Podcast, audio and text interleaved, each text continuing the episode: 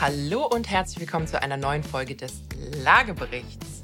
Wie fast immer mit dabei ist Dr. Peter Hettenbach. Hallo Peter, bist du fit? Tag Nina, ich bin fit und habe das Gefühl, immer dabei zu sein.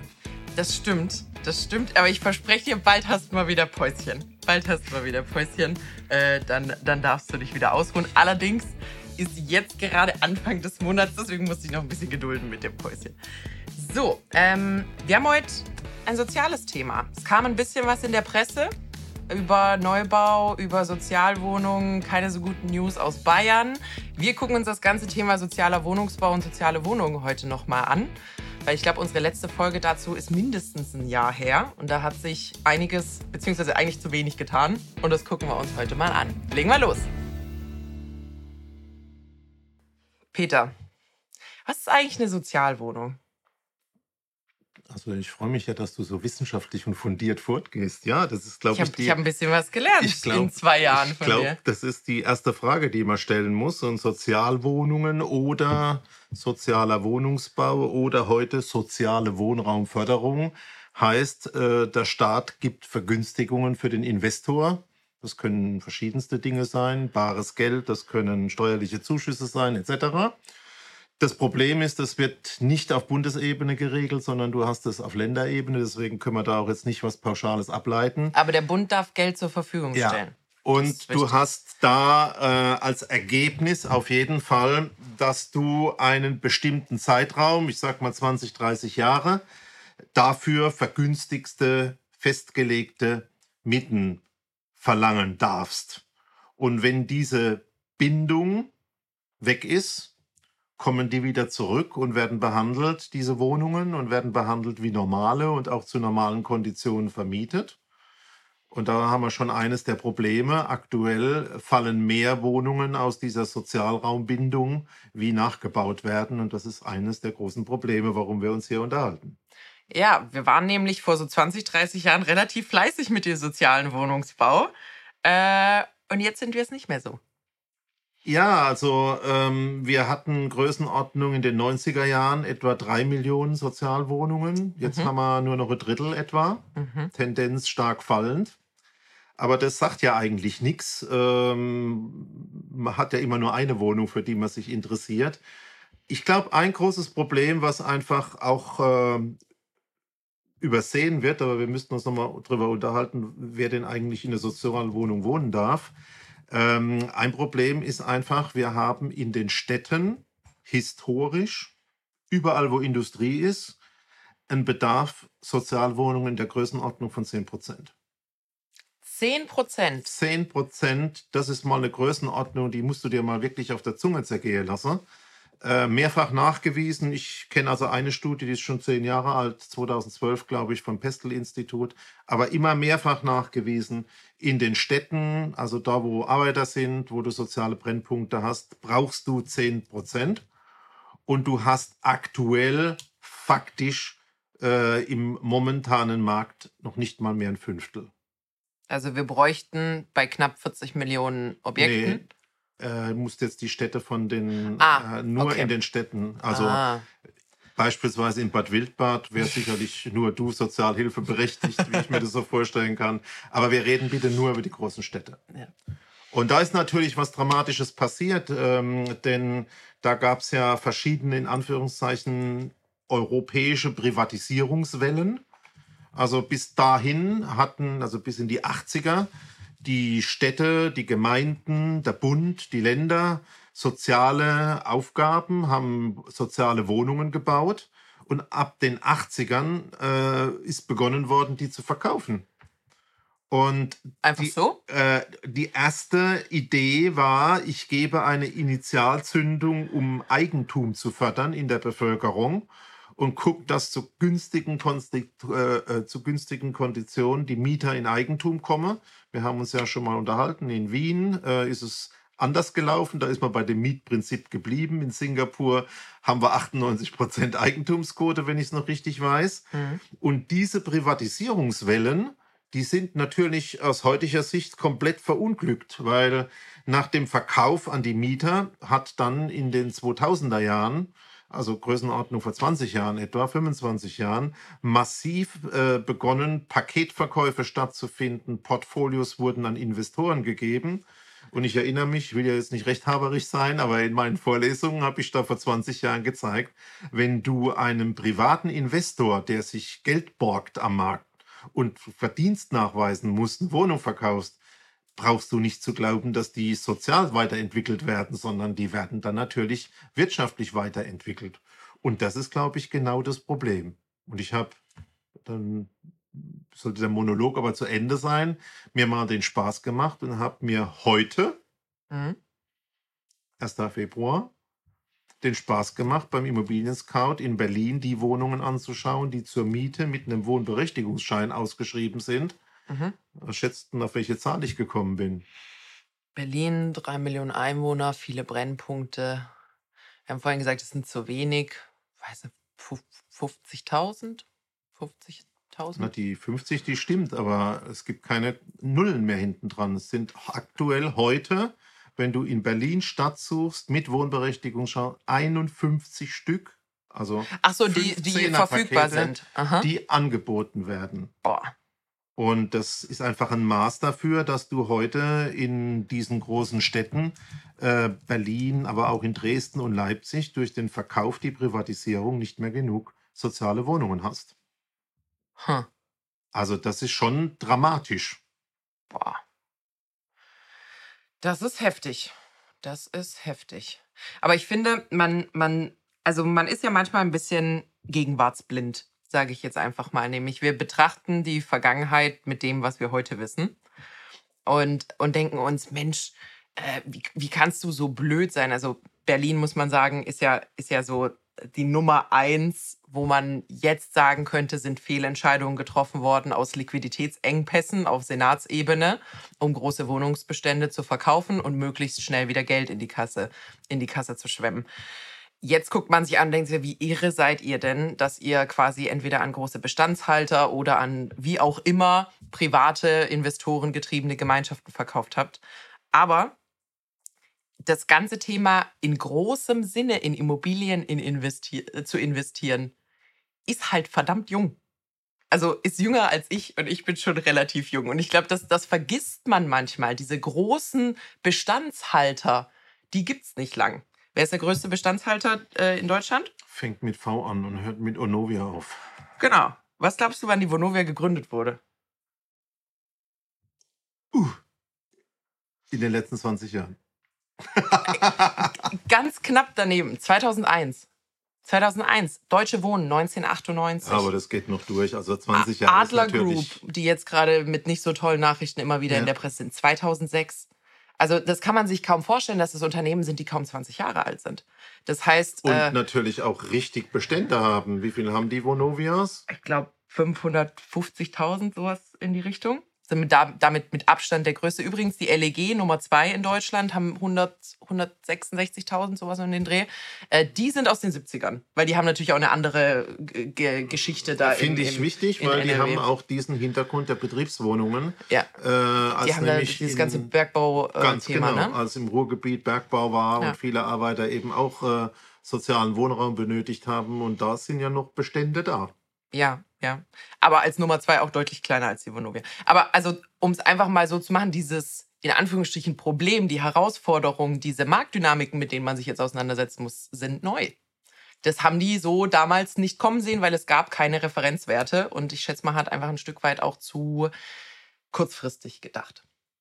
So. Genau, aber bevor wir in das große Thema einsteigen, nochmal äh, das Thema, äh, wer hat Anspruch auf Sozialwohnungen? Mhm.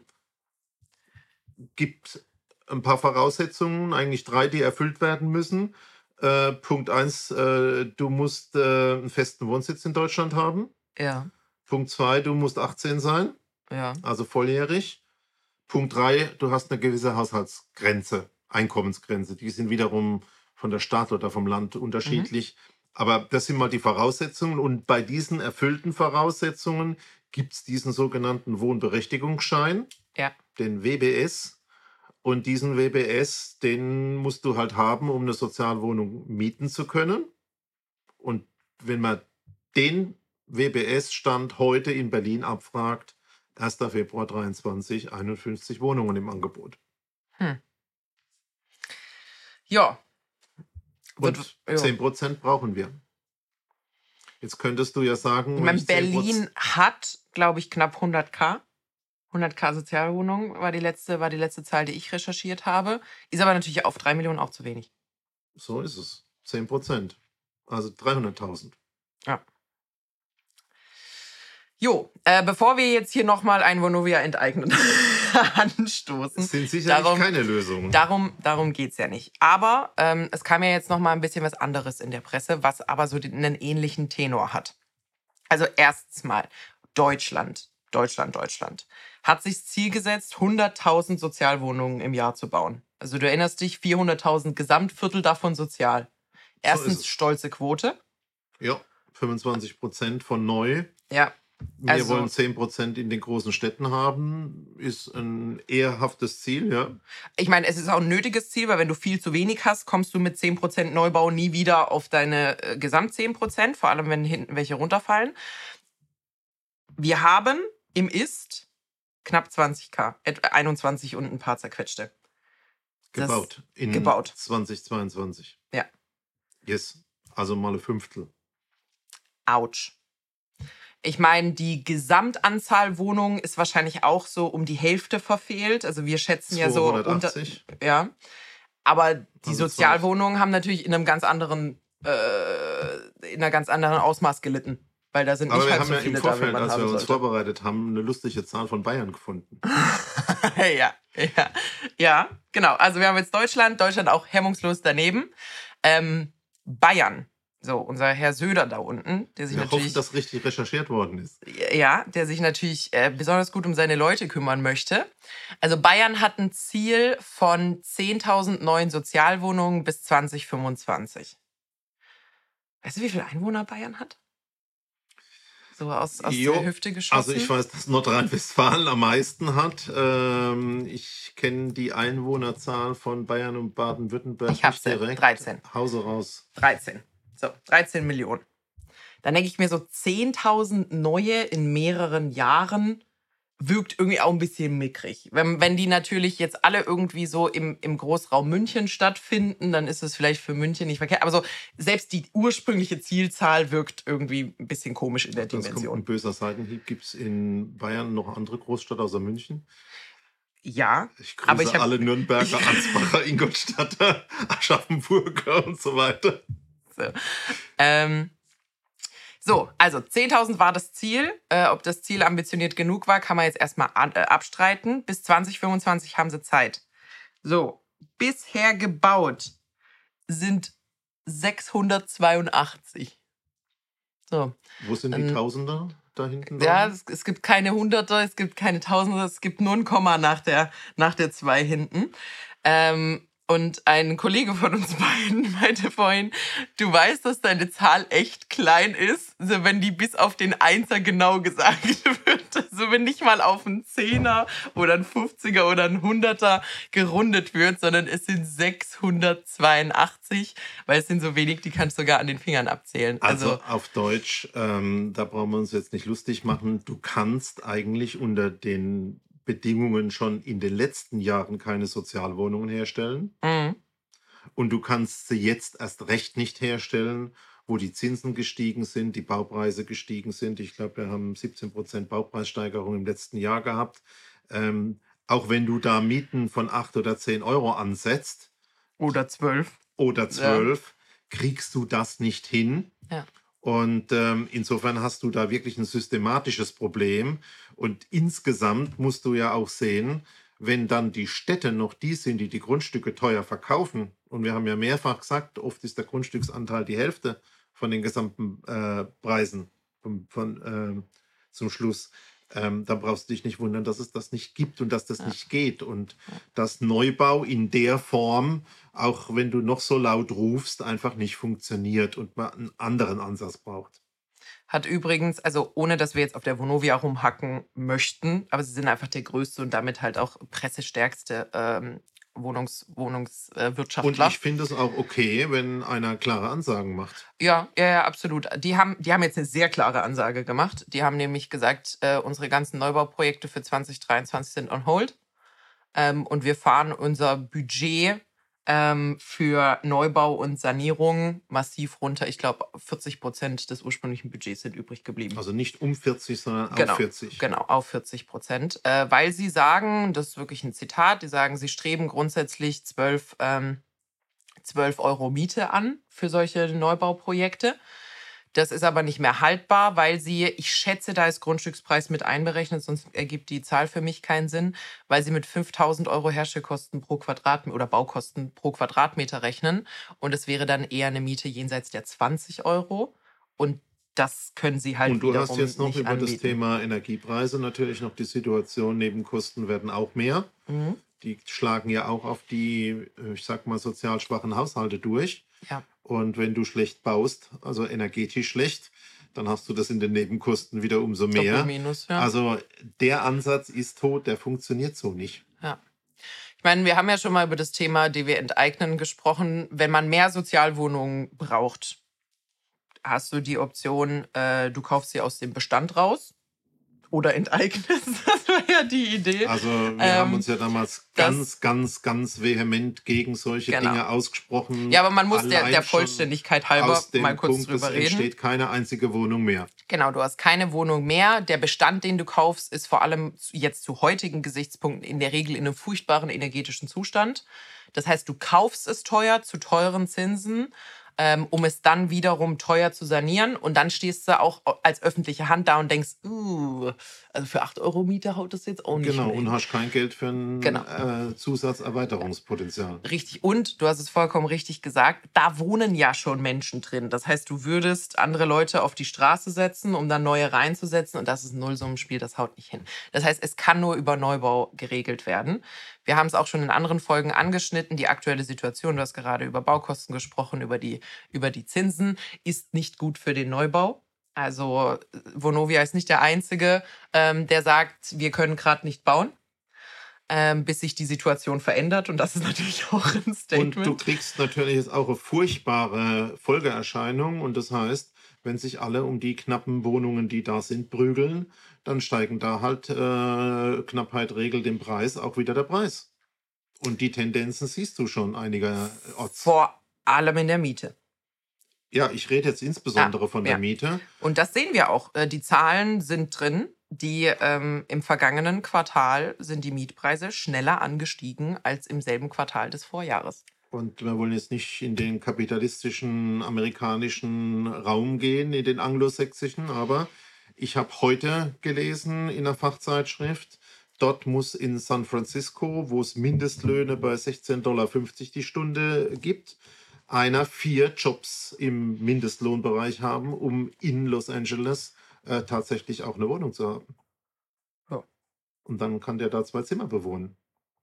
Also das ist wirklich nicht sozial. Ähm, und ich glaube einfach, egal was du da machst und noch mehr Verwaltung, nützt da alles nichts.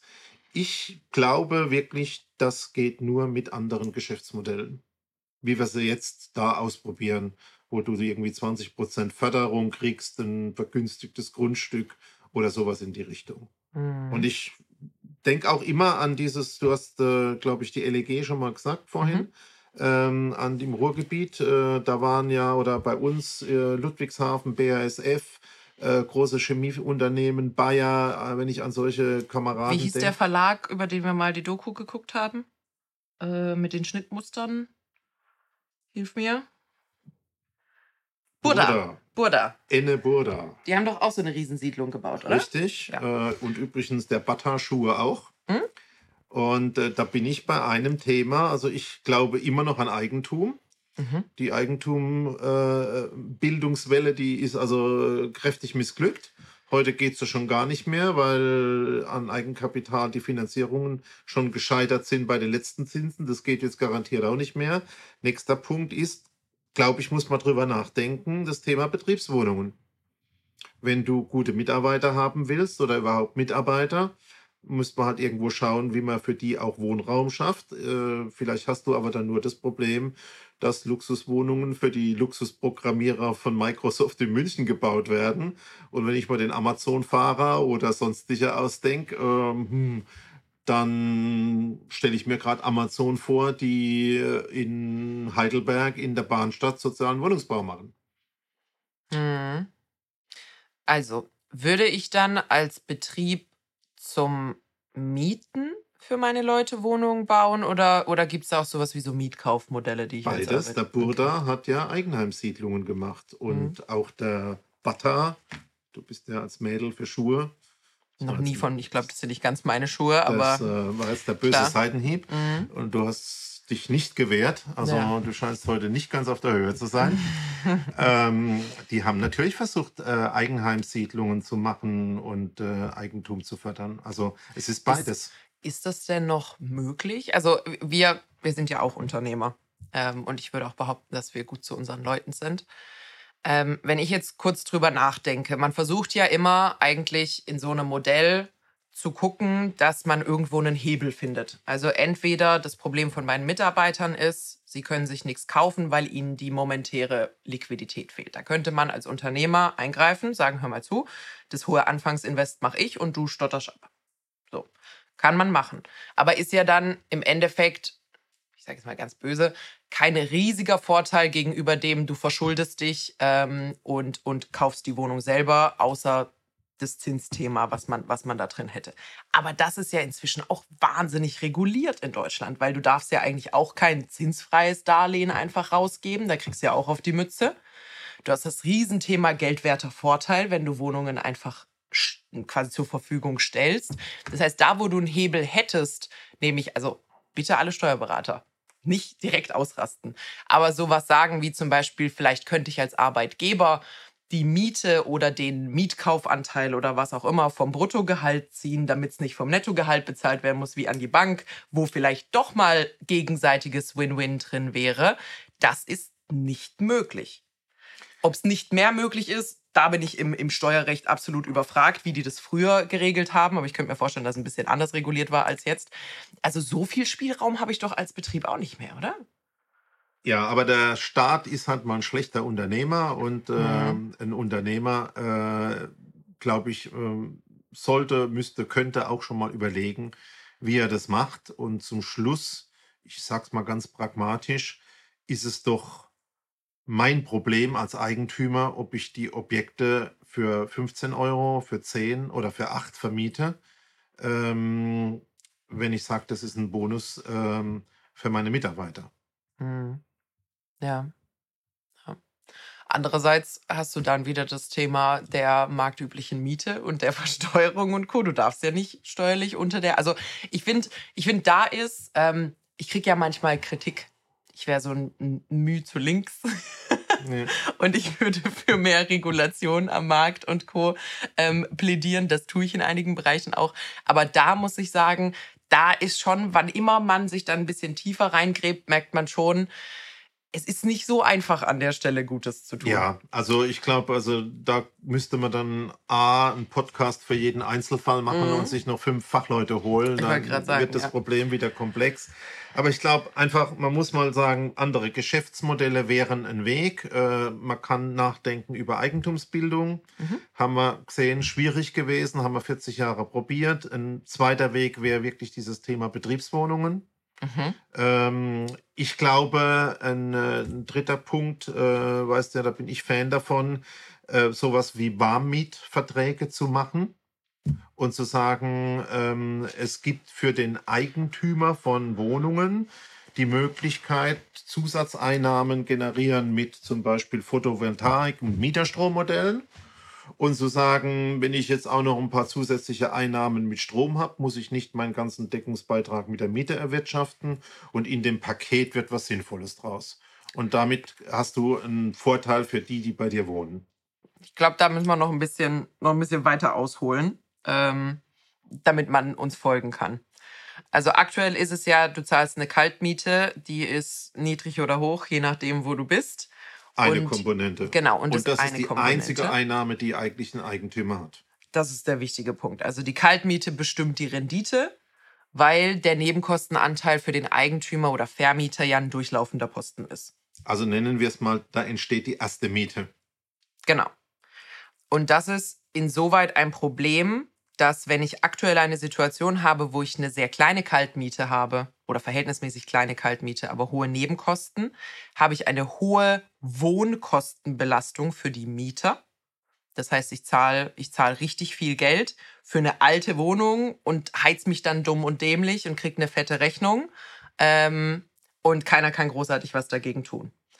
Als Eigentümer hat man gerade aber die Schwierigkeit, wenn man jetzt umfassend modernisieren würde, und du hast vorhin auch das Thema Photovoltaik und weitere Einnahmen ähm, und Co generiert, dann kann man das nur bedingt auf die äh, Mieter quasi umlegen. Das heißt, ich kann sehr viel investieren.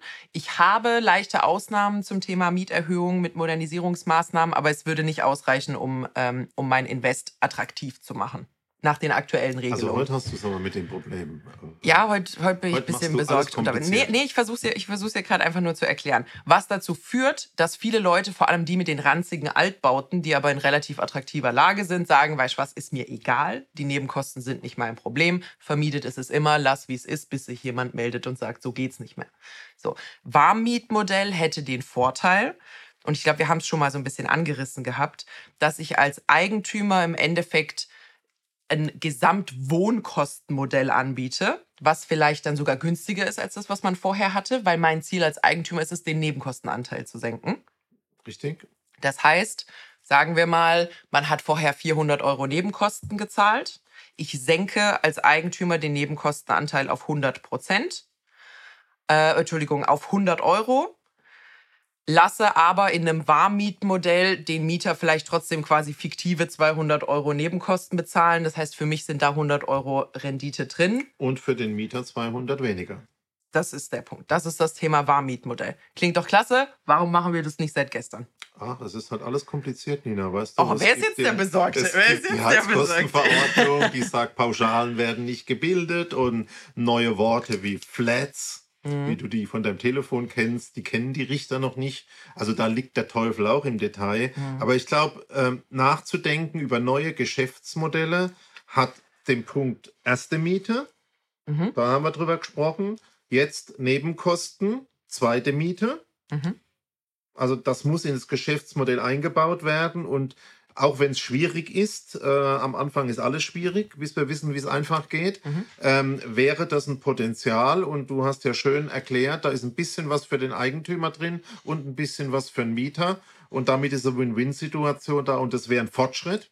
Mhm. Und das fängt immer mit dem ersten Schritt an und das könnte wirklich ein Eigentümer jetzt machen. Und wir haben ja das letzte Mal, glaube ich, gesprochen über die neue Rechtssituation seit dem 1. Januar 23 EEG das äh, Energiegesetz, was Mieterstrom ermöglicht. Mhm. Also da glaube ich, müsste man mal mehr da dran packen, um mhm. diesen Bereich zu machen. Und was ich auch noch wichtig finde, ist, der dritte Punkt ist also, natürlich ja, mach du zuerst. Baukosten. Wie sieht das ganze Thema aus? Da muss doch auch noch sich was bewegen. Ja. Müssen wir akzeptieren, dass das Ding 5000 Euro kostet, der Quadratmeter? Mhm. mhm. Und dann hast du es auch richtig gesagt, das fängt schon mal beim Grundstück an. Da kann es mit Sicherheit nicht sein, dass die Städte zu Spitzenpreise verkauft. Da kann es nicht sein, dass die BIMA, die Bundesanstalt für Immobilienangelegenheiten, die alten Kaschemmen zu Spitzenpreisen verkauft. Da kommen keine Sozialwohnungen raus. Mhm. Also das Thema ist äh, das Grundstück und über die Baukosten reden wir mal, glaube ich, getrennt. Ja. Ähm, das ist ja ein ganz wichtiger Punkt. Und wenn ich bei den Bau- oder den Hardwarekosten bin, darfst du, da bin ich jetzt mal so richtig erschrocken, äh, nicht vergessen, wir müssen eigentlich daran arbeiten, die Häuser technisch einfacher zu machen. Wir müssen weniger Technik, weniger entsprechend kaputtbare Teile da reinbringen, denn da wir ja eine Handwerkerknappheit zunehmend kriegen, nicht nur weniger Sozialwohnungen, auch weniger Handwerker, gibt es erste Trendschätzungen von den IHKs, die sagen, in zehn Jahren kostet die Handwerkerstunde 250 Euro. Und vor allem, was für Handwerker brauchst du, wenn die inzwischen quasi alle nochmal eine Informatiker, Informatikerausbildung brauchen müssen? Und äh, das ist der dritte Punkt. Wir müssen insgesamt mal über den Kostenaspekt reden äh, und schauen, was kann man denn mit dem, was wir heute haben, dort tatsächlich besser machen. Aber das ist ja, das ist ja ja, also ich war, ich war gerade noch beim Thema Warmmietmodell und, und, und habe ähm, quasi die Schlussfolgerung. Wir haben ja gerade immer wieder die Zwickmühle. Sanieren ist entweder asozial oder unwirtschaftlich. Das heißt, entweder ich muss die Mieten danach hochhauen oder es rechnet sich für mich nicht. Das Warmmietmodell würde es ermöglichen, mit den entsprechenden Rahmenbedingungen, dass es sowohl sozial als auch wirtschaftlich sein kann. Das ist, glaube ich, ein wichtiger ökologisch. Punkt. Ökologisch. Ja, richtig, stimmt. Ähm, jetzt sagst du mir, wir müssen, also in Zeiten, wo alle von Smart Home reden und äh, Gott weiß, was für Technik in ihr, in ihr, ähm, in ihr Haus bauen, sagst du mir, wir müssen damit aufhören. Also zunächst einmal triffst du bei mir gerade auf äh, offene Ohren, weil, wie du, Peter, weißt, hatte ich ja äh, einen kleinen Unfall mit meinem neuen Auto.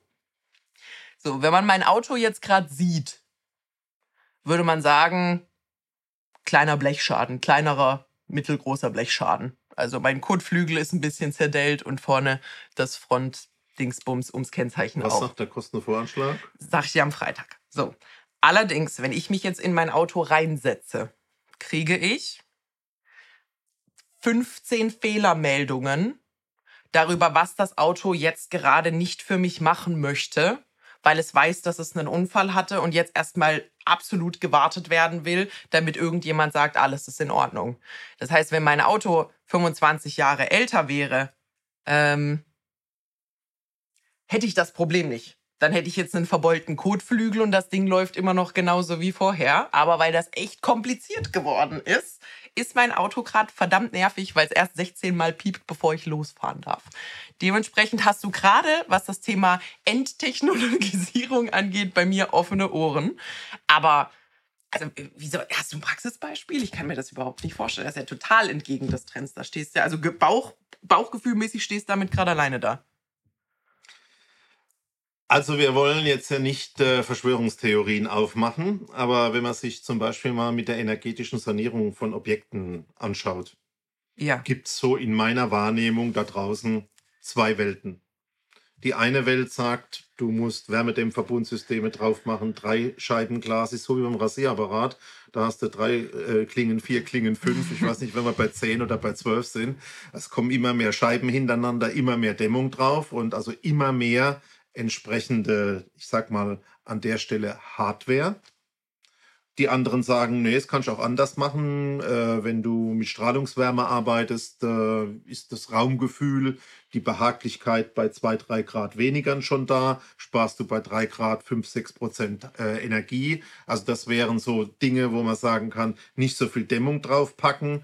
Das versuchen auch mit der Benutzung zu machen, also Temperatur runterfahren. Zweiter Punkt bei der Technik gibt es natürlich das Thema Wärmepumpe und äh, Rückgewinnung von Wärme und Wärmetauscher. Und wenn du heute in den Heizkeller guckst und dann ist da eine Wärmepumpe mit noch ein bisschen ähm, Pellet gekoppelt und was es da so alles an lustige Dinge gibt, hochkompliziert. Wie lange lebt denn so eine Wärmepumpe realistisch? Na, das weiß man ja noch nicht. Die gibt es ja noch so lange nicht, aber red, geh mal davon aus, 15, 25 Jahre wenn ich jetzt bei deiner Mutter in den Keller gehe und ich gucke auf das Datum von dem Heizkessel, steht da 2005? Ja, da steht ganz oft 1992 oder 1989 oder 1998 oder sowas drauf. Das heißt, auch da haben wir zum einen teurere Technologie jetzt und weniger langlebige. Ja, oder schau mal, wir sitzen jetzt hier in unserem Schwitzinger Bahnhof. ja. Äh, 2006. Wir haben ja damals mit der BASF zusammen ein Forschungsprojekt gemacht. Das hieß Nullheizkostenhaus. Mhm. Äh, kann man noch googeln. Äh, Bahnhof ist das erste denkmalgeschützte Nullheizkostenhaus.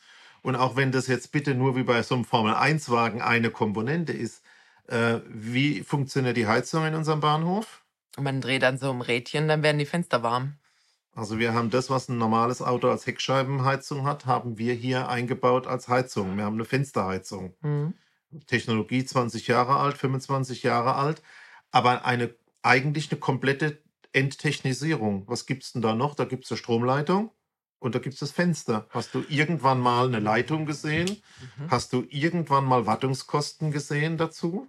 Das, heißt, das heißt, du willst keine Enttechnisierung, du willst eine Effizienzsteigerung in dem, wie wir Dinge quasi technologisch aufbereiten. Das heißt nicht, du brauchst eine Warmwasserleitung und eine Gasleitung und eine Stromleitung und, und dies und dann und sieben Puffer. unterschiedliche Gerätschaften, die regulieren, einführen, ausführen, anmachen, ausmachen, keine Ahnung was, sondern ich sage jetzt mal ganz, ganz, ganz stupide, in deinem Wunschhaus liegen bis auf die Wasserleitungen, die zu den Wasserhähnen führen, nur Stromleitungen und äh, die kümmern sich über einen zentralen Schalter darum, dass es entsprechend wärmereguliert ist. Überzogen gesagt. Kann man auch noch ein bisschen mhm. Probleme reinbringen, ja. Gleichzeitigkeit, jetzt die Elektroautos. Aber schau dir das an, wir haben eine Stromleitung, wir haben das Fenster.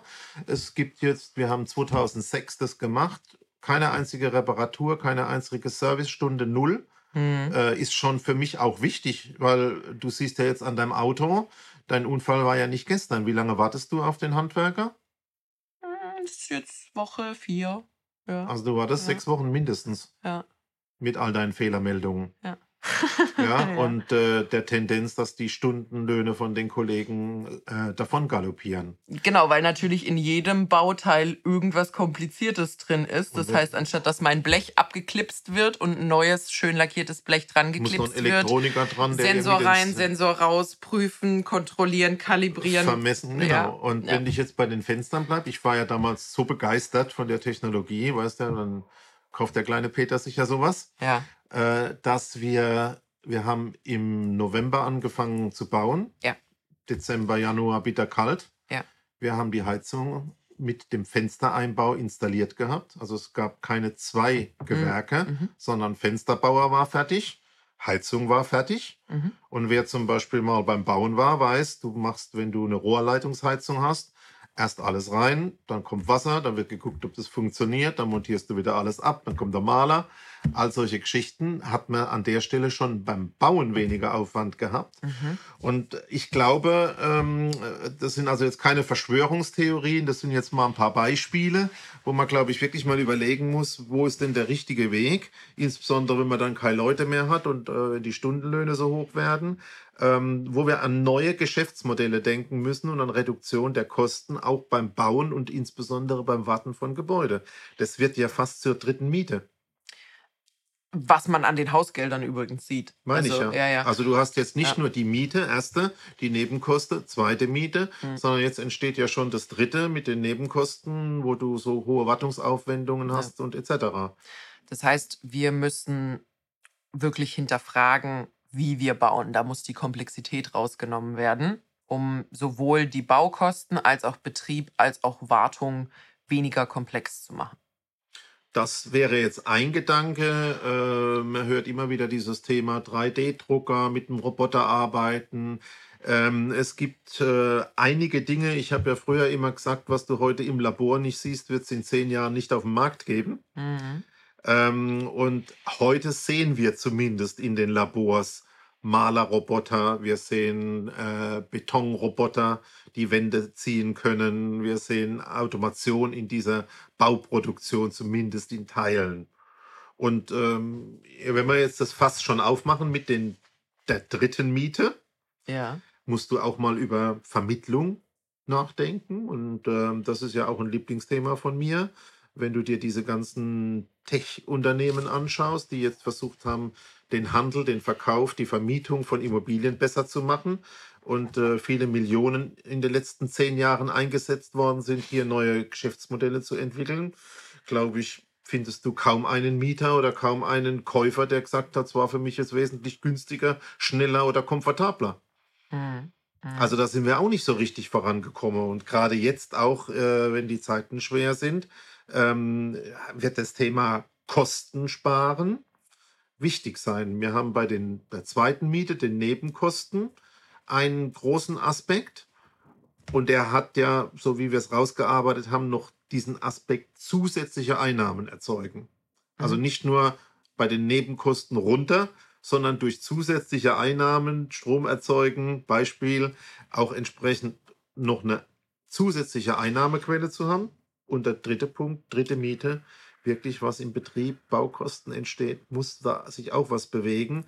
Ich glaube, heute können wir sagen, nach den drei Privatisierungswellen, die wir seit den 80er haben, das Thema Eigentumsbildung ist äh, unter den Bedingungen gescheitert. Das sollte man an der Stelle mal einfach als Lernergebnis zur Kenntnis nehmen. Mhm. Und es ist ja dann auch in quasi der Nullzinsphase ebenfalls gescheitert, wo du. Eben, äh, also wenn das alles jetzt in also, den letzten Jahren nicht funktioniert ja. hat, brauchst du da gar nicht mehr weitermachen. Und, und Schwachsinn ist ja. ja. das Gleiche tun und hoffen, es kommt was anderes raus. Das, das wäre jetzt mein Punkt gewesen. Ähm, also wir haben ja ähm, ich habe eine Gastfolge gehabt, wo es um Quartiersentwicklung ging. Und ein ganz großer Aspekt ähm, im, im, im, in der Stadt der Zukunft, im Quartier der Zukunft ist Effizienzsteigerung. Das heißt, ich muss eine bessere Nutzung von Ressourcen haben, ohne dass ich Komfortverluste habe. Und ich glaube, das können sich viele nicht vorstellen, dass man so signifikant verändern kann, wie etwas funktioniert. Also, dass du sagst, hör mal zu, dein Haus hat keine Heizung mehr. Ich verspreche aber, es ist trotzdem warm. also, weißt du, du lädst dir so. drei Leute ein und die heizen dann. Ja, so. genau, also wenn alle 15 Hampelmänner alle 60 Sekunden machen, bleibt es warm. Nee, aber das ist ja das, wo, wo ähm, man den Status quo hinterfragt. Ich glaube, wir als Baubranche darf man, darf man auch nicht vergessen, sind sehr langsam. Also wir sind jetzt nicht unbedingt Teil der Baubranche, aber die Baubranche ist sehr langsam und sehr etabliert sehr gefestigt in dem, wie Dinge gemacht werden. Deswegen äh, wird es da auch ein bisschen schwierig. Was ich noch kurz hinterfragen würde, also nichtsdestotrotz, ich stimme dir 100 Prozent zu, diese Umdenken, dieses Umdenken muss stattfinden auf einer Stadtebene, auf einer Quartiersebene, auf einer Objektebene. Sonst auf der Gesellschaftsformebene. Ja. Äh, ich weiß nicht, ähm, wann die letzte Genossenschaft gegründet worden ist. die haben, wir noch gar nicht, die haben wir noch gar nicht angesprochen. Ist ja. ja auch ein Modell, die haben keine Gewinnabsicht. Ja. Wenn du jetzt mal sagst, ein Unternehmen muss mal geplant 10% Gewinn machen, ob es hinterher 10% hat, äh, ist nicht immer der Fall. Ähm, aber diese 10% kannst du hier auch schon mal rausnehmen, wenn du sagst, das ist eine Genossenschaft, die ohne Gewinnabsicht arbeitet. Mhm. Also das ist dieser ganze dritte Block, die dritte Miete, arbeite an den Kosten. Ja. Ja. Ja. ja. Die Nebenkosten sind für mich sogar eine Einnahmechance. Und das ist, glaube ich, ein wichtiger Punkt. Und das ist ja eine sehr unternehmerische Sicht, dass man sagt, da wo jetzt gerade viel Schaden gemacht wird, also da wo viel Kosten entstehen, liegt natürlich auch viel Optimierungsbedarf. Ähm, ja, ich, wie gesagt, stimme dir zu, äh, wie viel, wie viel Grip diese Bewegung tatsächlich in der Branche haben wird, das werden wir uns mal angucken müssen. Ähm, übrigens zum Thema Wohnungsbaugenossenschaften einfach nochmal, äh, es gibt aktuell 2000 Stück Wohnungsbaugenossenschaften und die haben zwei Millionen Wohnungen in Summe. Sind aber sehr klein einfach. Also im Vergleich zu den privaten, ich glaube, die größte Wohnungsbaugenossenschaft hat nicht mal 20.000 Wohnungen, so 17, 17 18.000. Das ist natürlich relativ mickrig. Das heißt, ich stimme dir grundsätzlich zu, wenn wir jetzt ähm, auch Fördertöpfe aufmachen und all so ein Zeugs, sollte man natürlich auch gucken, dass man den Effizienzgrad von wie viel dieser Gelder landen tatsächlich in Objekten auch möglichst hoch halten sollte. Und das ist ohne auf Private zu schießen. Es ist einfach deren deren Daseinsgrundlage ist Wirtschaftlichkeit, ähm, ohne dass die am Ende in Shareholder Value umgewandelt werden, äh, wo man dann am Ende Aktienrückkäufe oder so einen Scheiß macht, ähm, mit Geldern, die man bekommen hat. Also ich glaube, da muss man die öffentlich als öffentliche Hand halt auch mal ein bisschen gucken, dass man ein bisschen besser kontrolliert, wie diese Gelder, wie diese Gelder verwendet werden. Ich habe noch eine schnelle, ein schnelles Denkthema äh, zu deinem, zu deinem, ich sag mal, zu deiner Komplexitätsreduktion wir, wir haben ja jetzt gerade ein paar Trends in der, in der Branche, zum Beispiel das Building Information Model, BIM wo es im Endeffekt hier für unsere Hörer äh, da, darum geht, dass man ein komplettes virtuelles Modell der Immobilie hat mit allem. Die kann dann dort gesteuert werden, da sind alle Leitungen, da sind alle Wasserleitungen, da ist alles Mögliche. Und alle Beteiligte am Bau, also sowohl der Planer wie auch der Schreiner, packen zeitgleich ihre Daten in das gleiche Modell mhm. und du weißt alles. Genau. Du so weißt. in der Theorie. Genau. Das, das BIM. Aber ähm, es wird ja trotzdem sehr ambitioniert dran gearbeitet. Das kam sogar jetzt, ich glaube, Anfang letzten Jahres, Anfang Mitte letzten Jahres, äh, kam eine Meldung, dass eben auch aus Berlin die Regierung investieren will in das Thema BIM und, und, und Vorschriften machen will, dass wir, ja, ja, auf jeden Fall.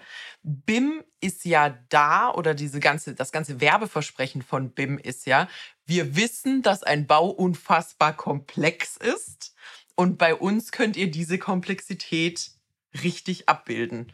Das heißt, alles, was wir jetzt gerade machen in der Branche, ist ja Komplexität managen, aber nicht Komplexität reduzieren. Das heißt, auch da eckst du schon wieder an, Peter.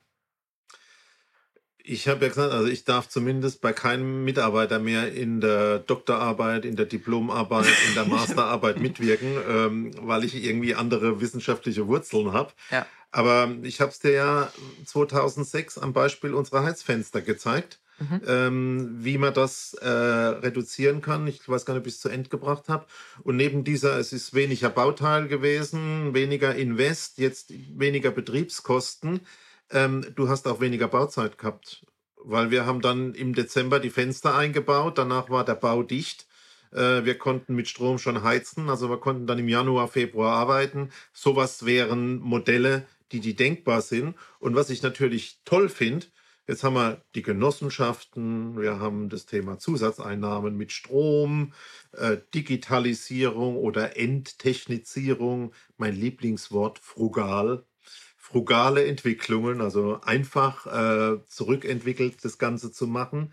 Und es gibt natürlich auch Kombinationen. Ich bin beispielsweise in der Recherche jetzt gestern auf eine Wohnungsbaugenossenschaft gekommen oder die Wohnungsbaugenossenschaft in Cottbus. Mhm. Die machen das. Die bauen Häuser nach Effizienzstandards, erzeugen Energie, packen das in ein Gesamtmodell und haben dann zum Beispiel auch erkannt, weil du ja heute so viele Probleme angesprochen hast, dass die deutsche Heizkostenverordnung mhm. es gar nicht zulässt, dass du beispielsweise nicht verbrauchsgenau deine Heizkosten offenlegst. Mhm. Und mit solchem Vertragsmist müssen die sich natürlich auch noch beschäftigen. Haben die ganz toll gemacht, haben einen Vertrag entwickelt. Ich finde allein den Begriff super. Der heißt Pauschalmiete mit Energieflat. Hm. Also die haben jetzt nicht gesagt, äh, wir rechnen nicht ab und mhm. wir machen das, was das Gesetz äh, nicht erlaubt, sondern die haben was ganz Neues erfunden. Ja. Finde ich total genial. Mhm. Vielleicht können wir da nochmal irgendwann drüber reden, aber Energieflat, das kenne ich so vom Handy, wahnsinnig modern. Und wenn das noch eine Genossenschaft macht, finde ich doch toll. Da müssen wir nur gucken, dass es dann nicht auch so läuft, ähm, wie es bei den Handyflats gelaufen ist. Nämlich du startest mit 100 MB Datenvolumen und ich glaube, wir wurden jetzt in unseren Geschäftsverträgen vor kurzem auf Unlimited umgestellt, dass man dann sagt, wisst ihr was verbraucht, wie viel ihr wollt, ist gar kein Problem. Also das sind nee, sicherlich dann auch wieder Begriffe ist, und juristische Hürden absolut. und Fußangeln, aber ähm, so. ich glaube, wir haben einen Punkt, du kannst die komplette Sozialwohnungsgeschichte so weitermachen, wie es bisher war. Wir haben 40 Jahre bewiesen, es funktioniert nicht. Mhm. Ähm, jetzt müsste man, glaube ich, das Ding anders anpacken. Ich glaube, äh, politisch alles zu verändern, die Gesetzesgrundlage, ich erlebe das gar nicht mehr. Ja. Ähm, aber du hast auch unten, das ist ja immer unser Ansatz, Möglichkeiten in deiner unmittelbaren Nachbarschaft was zu tun. Das wäre aus meiner Sicht wirklich zu gucken, äh, die Miete ist nicht die einzige Einnahmequelle. Ich versuche noch Zusatzeinnahmen zu erzeugen. Ich versuche mich um die Nebenkosten zu kümmern. Hätte gleich noch den Ökologieeffekt und äh, das Ganze muss dann vielleicht auch insgesamt in Maßnahmen, in Vereinfachungen führen, in Reduktionen, die dann letztlich wirklich mal kostengünstigere Objekte ermöglichen. Ja. Ohne dass das jetzt so, wir haben keine Heizung mehr und dafür macht es keinen Spaß mehr zu wohnen. Mhm. Ähm, mhm sondern da muss ja das Gegenteil der Fall sein. Es ja. muss ja immer Spaß machen. Ja. Es gibt so viele Ansätze eigentlich, die man, die man nehmen könnte. Also du hast ja immer mal wieder den, den Winkel über die Nebenkosten. Das ist halt auch ein echt guter Hebel aktuell. Also wenn du als Gemeinde, sagen wir mal, du hast richtig fitte Stadtwerke, ja, und ihr habt einen eigenen Windpark. So, dann sagst du, weißt du was, wenn du bei uns sozial baust, kriegst du Förderungen, du hältst dich an unsere Regeln und du kriegst Exklusivzugang, günstigeren Strom aus unserem eigenen Windpark. Und den beziehst du für 15 Cent die Kilowattstunde statt 35, 40, die es jetzt gerade gibt. Und kannst den deinen Leuten anbieten. Also, weißt du, so neben dem, du musst alles selber machen und so. Also, es wäre so viel da. Ich spinne Aber es Gedanken braucht ein bisschen kreative Lösungen. Weiter, du machst eine weiterentwickelte Energiegenossenschaft. Ja. Die Abnehmer werden sowas wie ein bisschen Anteilseigner und bleiben dann auch bei dir und machen nicht diesen ganzen Mist, dass sie alle halbe Jahr oder alle Jahr zu einem anderen Anbieter wechseln und der Grundversorger den ganzen Schmutz machen muss. Und äh, solche Dinge könnte man da vielleicht auch ein bisschen regeln. Okay, so, genug gesponnen. Äh, ich glaube, es ist hinreichend äh, klar geworden, dass wir sehr aktiv sind in diesen ganzen Themen innovativ Und wir werden es in unseren Beständen auch machen. Ja, ja. Ähm, ich glaube, was absolut klar geworden ist, also du hast das Thema Warmmietmodelle, wir haben das Thema Betriebswohnungen, aber auch da braucht es quasi nochmal ein paar neue Incentives. Wir haben jetzt das Thema, vielleicht kann man äh, über Betreibermodelle und Co. andere Lösungen finden. Was die ja alle gemeinsam haben, ist, es ist eine mehrdimensionale Lösung. Also du kannst jetzt nicht einfach gucken, zu welchem Preis kann ich einen Backstein auf den anderen setzen, sondern du brauchst im besten Fall weitere Cashflows, die reinkommen. Du brauchst andere Incentives, die es zunehmend attraktiver machen, zum Beispiel für mich als Betrieb, wenn man sagt, hey, wenn du so ein sozialer Betrieb bist, dann kriegst du an einer anderen Stelle vielleicht nochmal einen Vorteil, dass ich da einen Doppelplus habe, ähm, was trotzdem wirtschaftlich funktioniert. Also ohne Staat, gib Geld, gib Geld, gib Geld, gib Geld, gib Geld, gib Geld, gib Geld. Und, und da, das wird interessant.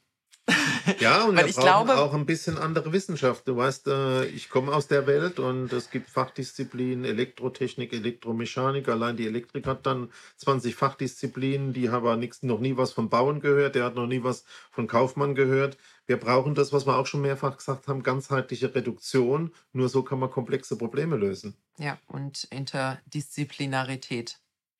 Jo, also Ziel ist es, ich habe es vorhin gesagt, Ziel von allem ist es, dafür zu sorgen, dass das ganze Thema sozialer Wohnungsbau nicht entweder asozial oder ähm, unwirtschaftlich sein muss, äh, oder Wohnungsbau generell entweder asozial oder unwirtschaftlich sein muss, asozial in dem im, wahrsten Sinne des Wortes, ähm, sondern wir müssen dafür sorgen, dass sozial und wirtschaftlich sich nicht gegenseitig ausschließt. Und das muss halt kreativ Genau, und wir arbeiten werden. hier an dem Pauschalmietvertrag mit der Energieflat und werden nochmal darüber berichten. Da bleiben wir auf jeden Fall dran. Ansonsten, ähm, wenn ihr, also was wir festgestellt haben, ist, auch wenn es da auf Bundes- und Landesebene noch recht wenig zu berichten gibt, weil die halt einfach feststecken in ihren Prozessen und dem, wie sie etabliert sind, gibt es da auf lokaler Ebene immer mal wieder sehr, sehr interessante Unternehmungen. Jetzt sind wir natürlich gut vernetzt, aber wir haben unsere Augen nicht überall. Ähm, wenn ihr also bei euch lokal was Spannendes als Projekt habt und ihr sagt, hey, hier meine kleine Gemeinde, wir sind schon längst irgendwie CO2-positiv und wir aus der total innovativ. XY machen. Genau, oder wir hier irgendwie in unserem Wohnungsbestand haben das alles so und so geregelt. Lasst es uns gerne wissen. Ähm, am besten erreicht ihr uns eigentlich auf Instagram als Lagebericht-Podcast. Ihr könnt dort auch gerne einfach mal kurz Hallo sagen und äh, dann, dann machen wir den Rest per E-Mail. Aber lasst es uns auf jeden Fall wissen. Wir sprechen sehr gerne drüber. Ich glaube, darüber muss gesprochen werden und wir geben dem gerne eine Plattform. Äh, falls ihr da also was habt, worüber es sich zu berichten lohnt, erzählt es uns gerne. Wir werden dem auf jeden Fall nochmal eine Folge widmen in Zukunft, weil ich glaube, da liegt die Zukunft der Immobilienbranche und das ist einfach wahnsinnig wichtig. So, Nina, mehr als genug gequatscht. Schon lange auf eine gute Zukunft mit Immobilien. Nie war dein Spruch besser. So, ich mache noch die Formalitäten. Ähm, lasst uns gerne eine Bewertung da, empfehlt uns gerne weiter, ähm, hilft uns wahnsinnig viel. Äh, wie ihr wisst, wir sind natürlich ein relativ kleiner Podcast mit wenig äh, Werbebudget. Dementsprechend sind wir da auf Mund-zu-Mund-Propaganda angewiesen. Äh, da wart ihr im letzten Jahr sehr, sehr fleißig und wir hoffen natürlich, dass das in diesem Jahr genauso weitergeht.